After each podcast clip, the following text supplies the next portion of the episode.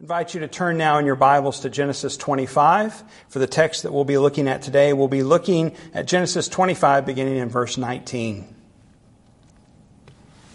Genesis twenty-five nineteen. These are the generations of Isaac, Abraham's son.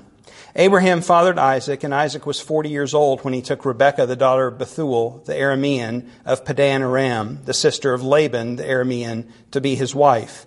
And Isaac prayed to the Lord for his wife because she was barren. The Lord granted his prayer, and Rebekah, his wife, conceived. The children struggled together within her, and she said, "If it is thus, why is this happening to me?" So she went to inquire of the Lord. And the Lord said to her, "Two nations are in your womb, and two peoples from within you shall be divided. The one shall be stronger than the other. The older shall serve the younger." When her days to give birth were completed, behold, there were twins in her womb. The first came out red, all his body like a hairy cloak, so they called his name Esau. Afterward, his brother came out with his hand holding Esau's heel, so his name was called Jacob. Isaac was sixty years old when she bore them. Let's pray together. Father, as we come now to your word, we thank you for it. We thank you that you have given us your word, your revelation to us, that we may know who you are and thus know who we are.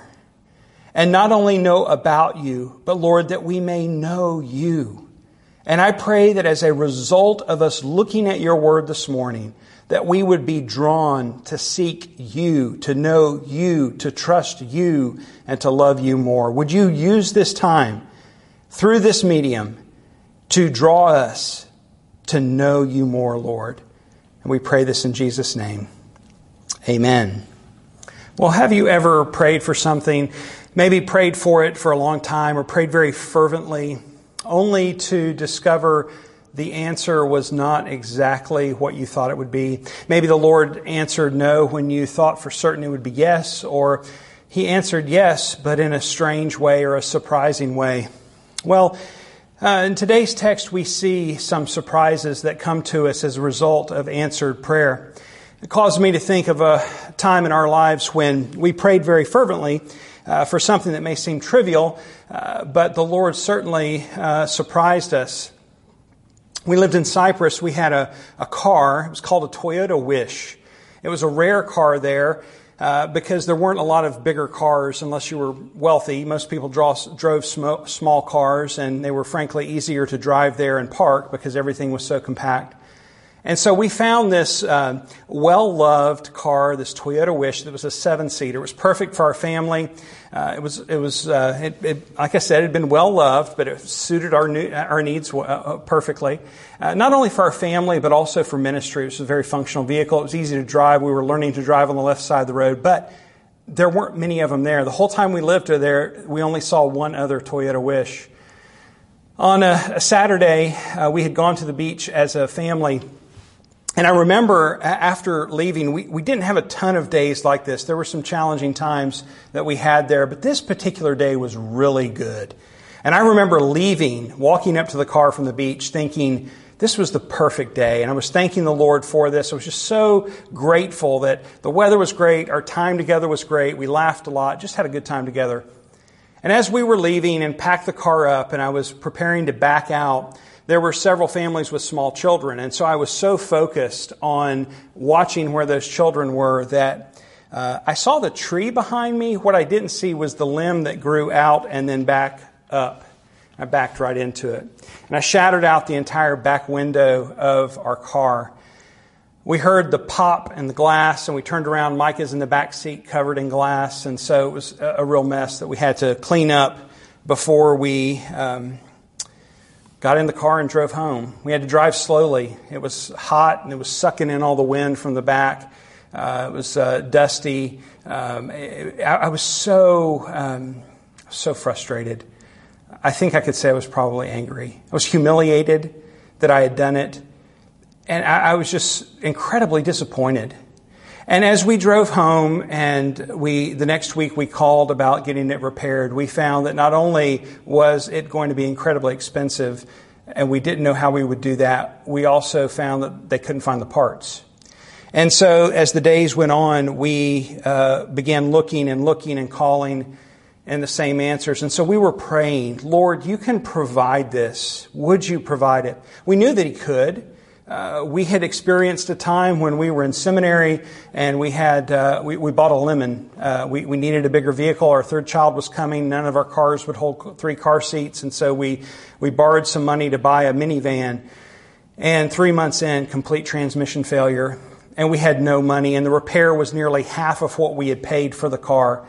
And friends called us up that day and said, the Lord laid you on our hearts. We want to give you a gift. And it was almost the amount that needed for the repair. So we knew the Lord could do it. And we recalled his faithfulness in that time. But throughout our whole experience, all we could do was keep taping plastic on the back window. And so weeks turned into months. There simply were no parts to repair it. Well, I'm sure that you can maybe not relate to that exact story or the story that we read here today, but you have your own testimony. You have your own stories of where you prayed for things that you thought certainly God would do or that he would do in a certain way, and you found yourself surprised, found yourself disappointed. It's something that we can all relate to when uh, we are surprised by life. Well, looking in verse uh, nineteen, as we begin looking in our text today, we see that uh, Isaac and Rebekah are uh, they're married, and they are facing the same conundrum that his parents faced, Abraham and Sarah. Rebekah is unable to have children. And so we we we see the beginning of this.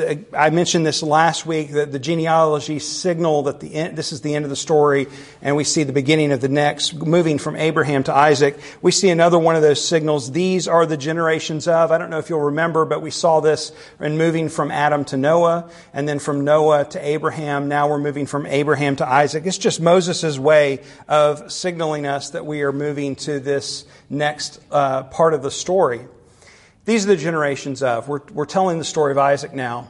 And he also adds in some additional information that may seem superfluous, uh, but it's important uh, that um, uh, the Rebekah came from the area of Mesopotamia, from Abraham's extended family. And the reason that that's important and worth mentioning is we're going to see those same characters reemerge in the story later when Jacob begins looking for a wife and goes back to that same area. So all of this information, as well as Isaac's age, that he was forty years old, all of this is important for us to understand this story. In verse twenty-one, we read, Isaac prayed to the Lord for his wife because she was barren. Again, it's a familiar issue, one that we have seen already with Abraham and Sarah. And as you might imagine, it's not only with Abraham and Sarah and now Isaac and Rebekah, but as we read in our New Testament reading this morning, we see it with Zechariah and Elizabeth. We're also going to see it in other passages in uh, in Genesis, Jacob and Rachel. Uh, but we see it in the story of Samuel. Uh, was born Samson. The, so parents who uh, were unable, they experienced infertility. And it brings up the question, why, why, Lord? Why for your covenant family? Uh, you know that the line has to continue for the promise. You have given the promise. Why do they have to go through this? Why is this obstacle put in their way? And we can ask the same things about obstacles that are put in our ways. One of the reasons that we see emerge from this is God uses these things both to show his power and his faithfulness, that his he is the one keeping the covenant. In other words, it's not up to them. It's not up to their power, their strength, their ability, or their lack of power, lack of strength, or inability. But it's totally up to God. He, he wants them to see, he wants us to see that he alone will accomplish his purposes, that we would give him the glory, that we would look to him and trust him even more rather than looking to our own power and strength. Remember how Abraham and Sarah tried to handle the issue of infertility. But he is also showing them, or using it rather, to draw them to himself, as we'll see a little bit later. I think in every respect, we know that all of our needs are, are, are met by our sovereign Heavenly Father. But there are certainly some things that that that is felt more acutely. And infertility would be one of those things. It's certainly true today. When you talk with couples who have experienced this, the dependency is magnified because even today with the scientific advancements and the medical procedures that we have, there is still so much that's outside of our power. But for Isaac and Rebekah, this was even more true. There was nothing they could do but go to God. And that's exactly what we see Isaac do. He goes to God in prayer. He exercises his faith. He knows from where his help comes from. And so he prays. And then in the second part of that verse, it says, the Lord granted his prayer, and Rebekah, his wife, conceived. Now, if that's all we read, or if you if you re- read this in your in your quiet time or devotional, and you only read up to verse twenty-one, you might be discouraged. I think people might be discouraged by this verse because it looks like Isaac prayed and God answered. And we think, God's never done that for me. I've prayed for so many things that he's never answered or never answered quickly. It looks like Isaac went, prayed, and boom, Rebekah conceived. But if we look further down in the text in verse twenty-six, look how old Isaac is when the boys are born. He's sixty years old. And so that piece of information in the beginning that he was forty becomes important now because we see Isaac didn't pray and have his prayer answered immediately like God is some kind of Santa Claus or slot machine in the sky. Isaac and Rebekah prayed for twenty years for a child. twenty years. They prayed, and they prayed, and they prayed. There, you think of the sleepless nights. Think, think of the, the conversations with God during the day as they're working. Uh, Rebekah at the well, or, or Isaac out in the field, or whatever their respective roles were. That they during the day they look and God, why are you letting this happen? Why aren't you providing a son? You've made the promise, but why isn't it happening? Provide, provide, provide. Twenty years they prayed. It wasn't a quick answer to prayer. And so this ought to encourage us in our prayer lives. I pray for something for a day and God doesn't answer and I get frustrated. twenty years. Well, not only do we see Isaac's commitment in praying for that time, but we also see the commitment to God in waiting on him. Waiting on God is an aspect of our faith that we, we've already seen over and over again in Genesis, the waiting. But we see it throughout biblical history, that waiting is a part of the believer's experience. It's not only true in Scripture, it's true in our own lives. We have our own stories of waiting for the Lord. And we think of the number of times uh, it's found in Scripture, the command or the exhortation to wait. The Psalms alone are filled with verses about waiting for the Lord. Verses like Psalm thirty-seven four, wait for the Lord and keep his way, and he will exalt you to inherit the land. So here's the command, and then there's a promise that waiting on the Lord will result in a certain fruit. In this case, inheriting the land, the promise of blessing. That think of the promise of the land to Abraham. He only got a small piece of it. It was generations later when that was fulfilled. There's waiting always involved in the life of the believer. In Lamentation chapter three and verse twenty-five, we read, the Lord is good to those who wait for him, to the soul who seeks him. It is good that one should wait quietly for the salvation of the Lord. We don't have time to really unpack all of this, but I would like to mention at least that we see some things here about waiting that are important to consider. One is just the, the, the blessing again. It's good for those who wait for the Lord. Do you want to experience the Lord's goodness? Wait on him.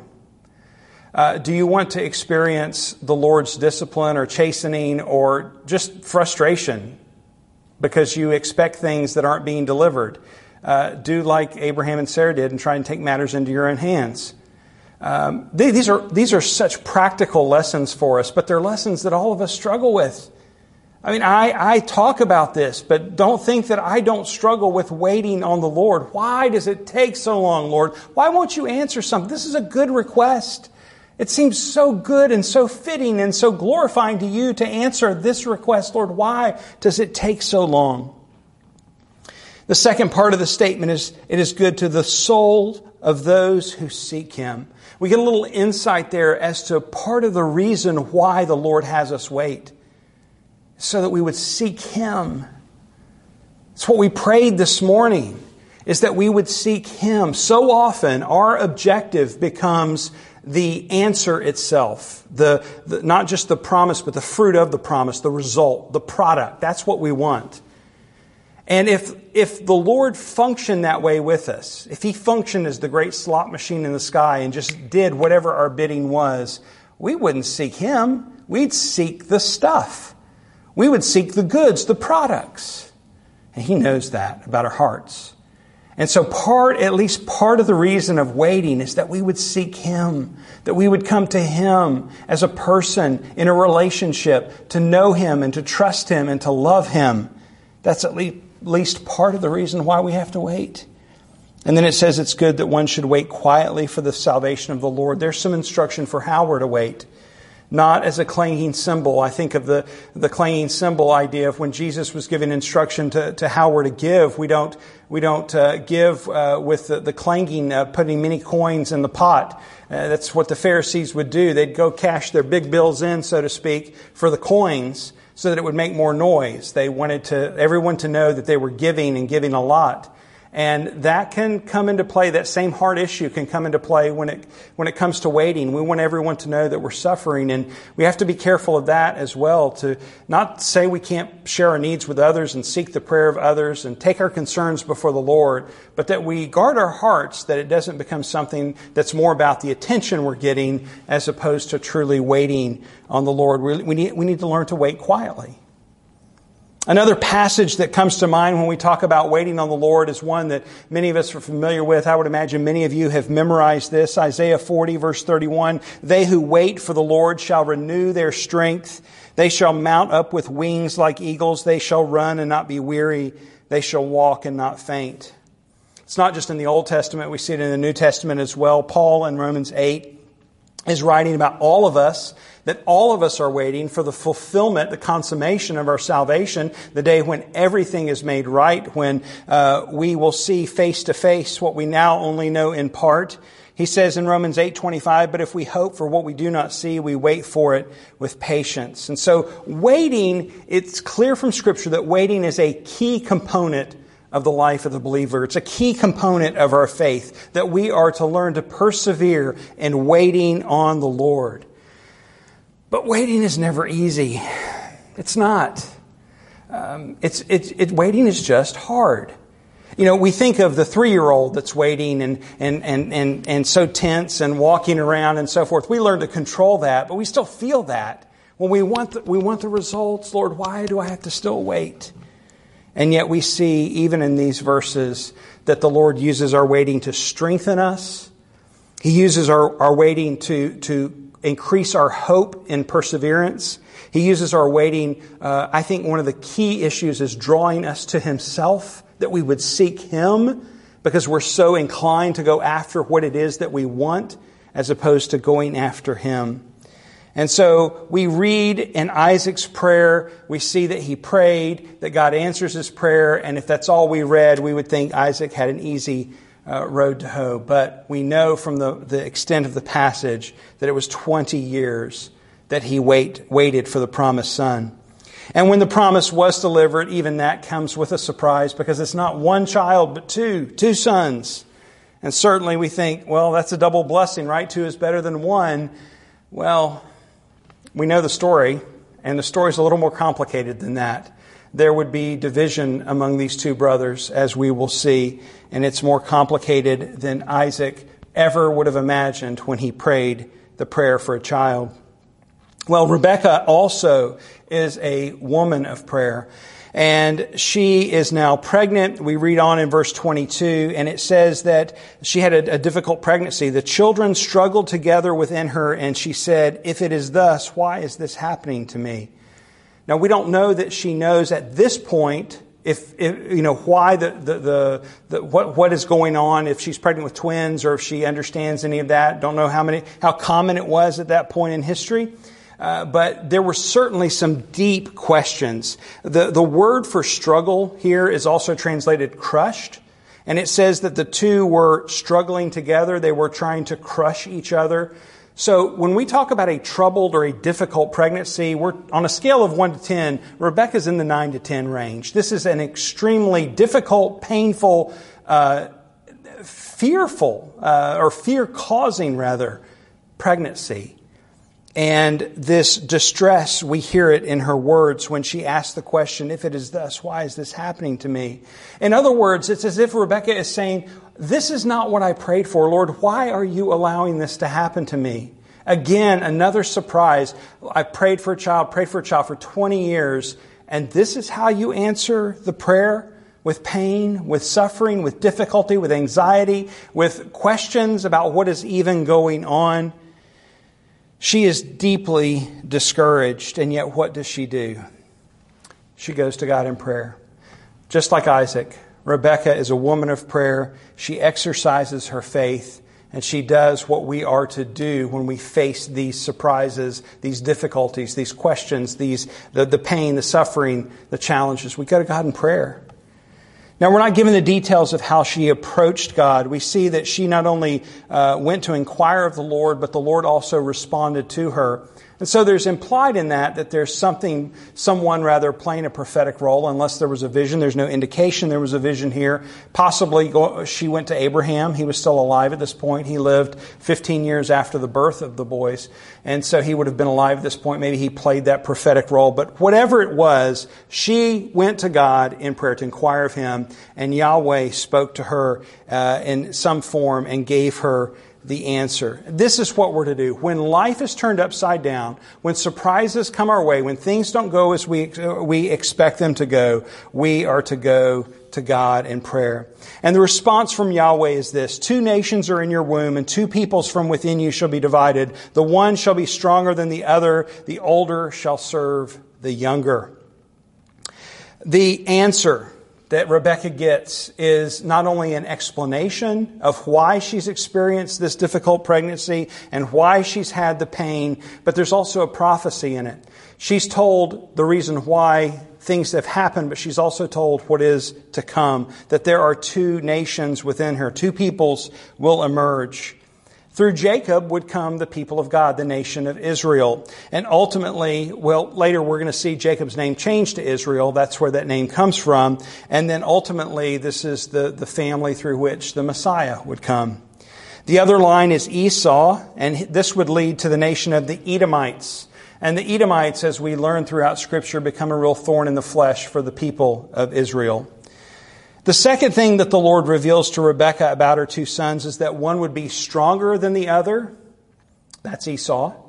And the older would serve the younger. Esau would serve Jacob. Esau is the stronger one physically. We're going to see more of that in a minute. But in this upside-down turn of events, in a sense, the way things were, the way things should be, were turned upside down, and that the younger one would receive the inheritance, so that the older one would ultimately serve the younger one. Jacob would rule over Esau. Why, again, does God do this? We've seen his election already, uh, and we've seen some of this upside-downness. Instead of the firstborn that we would normally think as being the one to receive election or the inheritance, we see uh, with, with Cain and Abel. Of course, Seth comes along after Abel is killed and receives that. Uh, we, with uh, Shem, Ham, and Japheth, uh, we see election throughout the line. Isaac and Ishmael. Ishmael was born first, but Isaac's in the line of the promise. And so, but here, there's uh, we, we don't see any of the dysfunction that led up to those.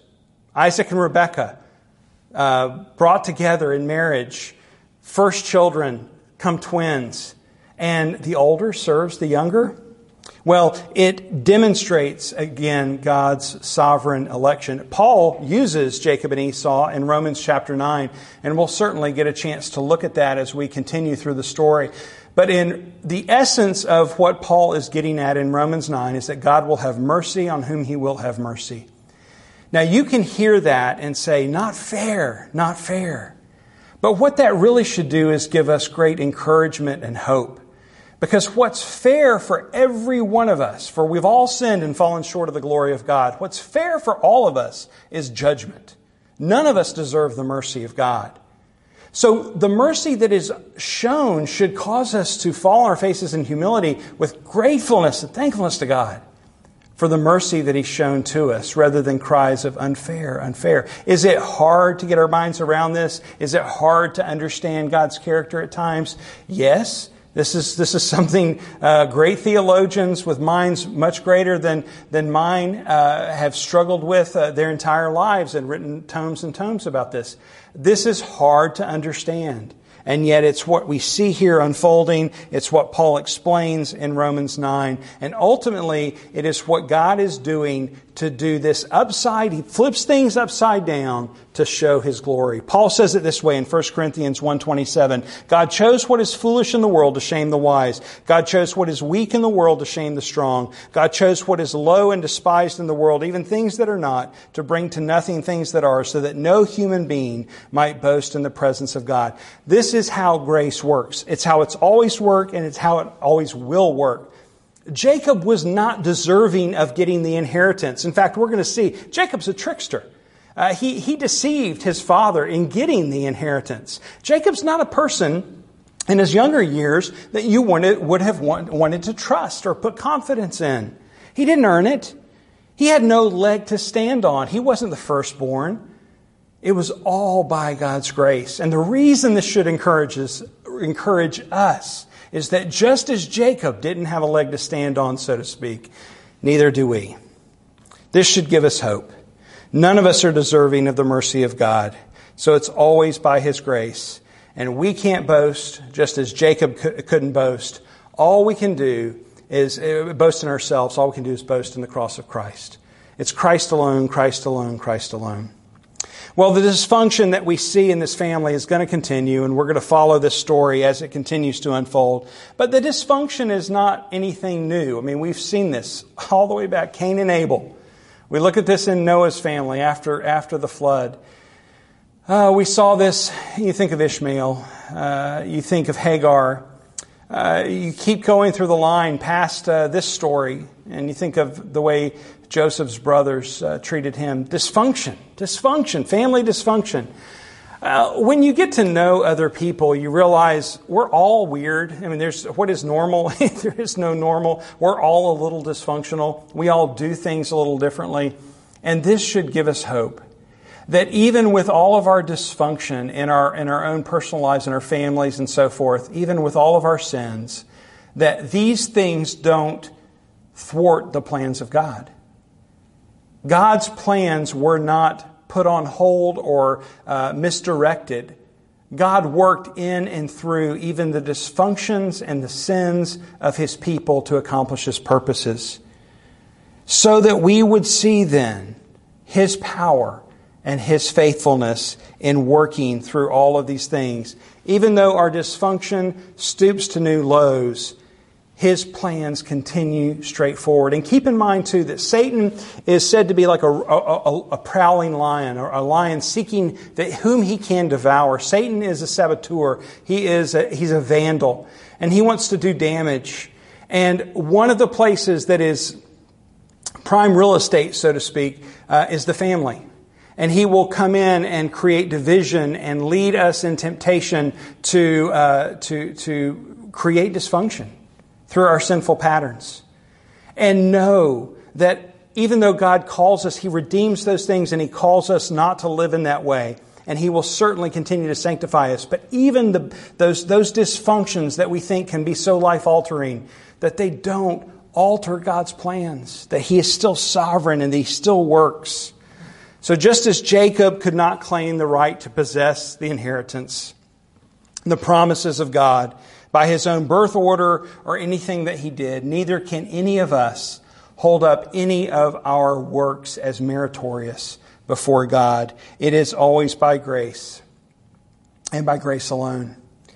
Well, the time of the birth of the twins finally comes. We read in verse twenty-four, "Behold, there were twins in her womb." Even though God had revealed to Rebekah that there were two nations in her womb, we still get a sense by the use of behold that there was some level of surprise, either that she was surprised just in terms of the manner in which they were born, or that maybe she didn't tell Isaac, or that just in a sense there's some level of surprise. that here before them they prayed for a child, and they go from zero children to now being parents of two newborns. Isaac is born first, and his body is described as red, or he is described rather red, all his body like a hairy cloak. There are some scholars who think that he may have had a condition called hypertrichosis, that he was covered in hair, uh, or part of his body was covered in hair. That's possible. He may have just had more hair than normal. But either way, he is being described as someone, uh, the stage is being set as, as he's going to be the man's man. He's going to be the outdoorsman, the fisherman, the hunter, uh, the hands-on kind of guy. The word for red is also uh, translated ruddy. And this is how David was described uh, in, in Scripture. And so this describes not only his personality or uh, his complexion, but his disposition. This is who Esau was. And we'll see, of course, the issue of the hairiness come back into play later when Jacob attempts or succeeds in stealing the birthright. Jacob is born second, and his birth is described in that his hand was holding Esau's heel. Now, again, the, the details of it probably didn't happen in birth. It probably happened after birth that he grabbed his heel, just in terms of what obstetricians say is even possible. But that he had his brother's heel uh, may have seemed cute to Isaac and Rebekah at the time to name him this. I, uh, Esau named after the word red or ruddy. Jacob named after the word heel. It's the verb form of the noun heel. And so I'm sure that seemed like when we were parents and we pick out names for our children, that was cute. But this really begins to foreshadow what's going to happen, in that the day would come when Jacob would, in a sense, grab his brother's foothold and steal that birthright away. He would shake him from his foothold. And so from a human perspective, uh, this is foreshadowing what is to come. Well, Isaac and Rebekah, as we've said, got more than they expected. It was a surprise now to have you know, no children, and now they've got two newborns, taking care of twins, all that's involved in that. And God would continue to unfold His plan through His covenant people uh, as the story goes on. Later, the uh, prophet Hosea would write, "In the womb He took His brother by the heel, and in His manhood He strove with God." And so we get a sense that there is hope for Jacob, that he would grow in his faith. Well, I mentioned in the beginning uh, our story about the car, and as you might imagine, there is more to the story. We continued to pray uh, for a solution. We we just couldn't imagine what it was going to look like, because uh, even if we had had the money, the, the obstacle was the part. We couldn't get the part. And I looked overseas to try and have parts brought in, and it was just completely cost prohibitive. And it was an old car, and so parts were limited, and it just everything we could think of, there was obstacle after obstacle. Well, I had uh, left on a trip to go to England for a project, and upon landing, this is a four-hour flight, so I wasn't close to home. By the time I landed, I began getting messages that Anna Grace and Leslie had been in a car accident. Uh, Leslie was turning into a parking lot, and the, the lady behind her failed to stop, smashed into the back of them, and pushed the car up onto the sidewalk into the wall uh, of the place in which she was turning. And, of course, damaged the whole rear end where the glass had been. Well, the result was the uh, uh, the insurance company uh, was not only able to settle for the repair costs, but evidently they have connections, because they were able to find the part. And suddenly no one on the island could find the part, but the insurance company took over and they were able to find the part. But it didn't come without a cost. Leslie and Anna Grace both had to go to the hospital that day, both had whiplash. Leslie had a reaction to the medication. Blood pressure went sky high. They had to keep her. Uh, we had some friends step in and came and got Anna Grace and took her home and took care of the others. And it was just a mess. And here I was, uh, four hours by air away, couldn't do anything, couldn't respond, couldn't help my family. Uh, just felt completely, oh, I felt helpless. And uh, Leslie, they finally get her blood pressure down, but she ended up having to stay on blood pressure medication for a while. Uh, Anna Grace still struggles with neck pain to this day. Uh, we're still treating that uh, through through chiropractic. And so we had prayed, knowing that God could provide for this need. It seemed like a need that was wise and good to have a back window on the car. And uh, it seemed like something that in many ways was was so small. And we didn't understand why God wouldn't provide, wouldn't provide. And then he did provide. And yet he provided in a way that we would never have imagined. He provided in a way that brought with it pain and uh, difficulty and uh, uh, stuff that even persists to this day. And so we remain scratching our head. Lord, why? Like Rebekah, I prayed for a child. Why is it thus? Why is this difficult pregnancy necessary? Why are these two children raging within me? Why do I have to experience this pain? We don't always get the answers to our questions of why. Even when God provides the answers that we've asked for, but does it in a way that is different than our expectations. But listen, this does not change who God is. God is still good. So when we sing of His goodness, when we talk of His goodness, we're not just talking about the times when life is going well, but we're talking about His character that never changes. So He is good even when there is difficulty, even when there's suffering, even when there's tragedy. He remains good. He remains faithful. There are many times in our lives when we're simply surprised. Maybe it's not even an answer to prayer, something we've been praying for. Just something just, you know, just comes out of nowhere and surprises us. Life gets turned upside down. And we have to remember that God's character doesn't change. And neither do His plans. Just as we talked about, His plans will continue and, and work and prevail even through our own sin and dysfunction, that we can't stop the plans of God, and we're thankful for that. Even so, when we are surprised and we experience pain and suffering, we know that those things are a part of His sovereign plan to work out something that is both for His glory and for our good. And so we can trust Him. We can trust Him.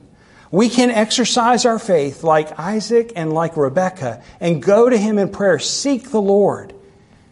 Seek Him as a person in relationship. Go to Him.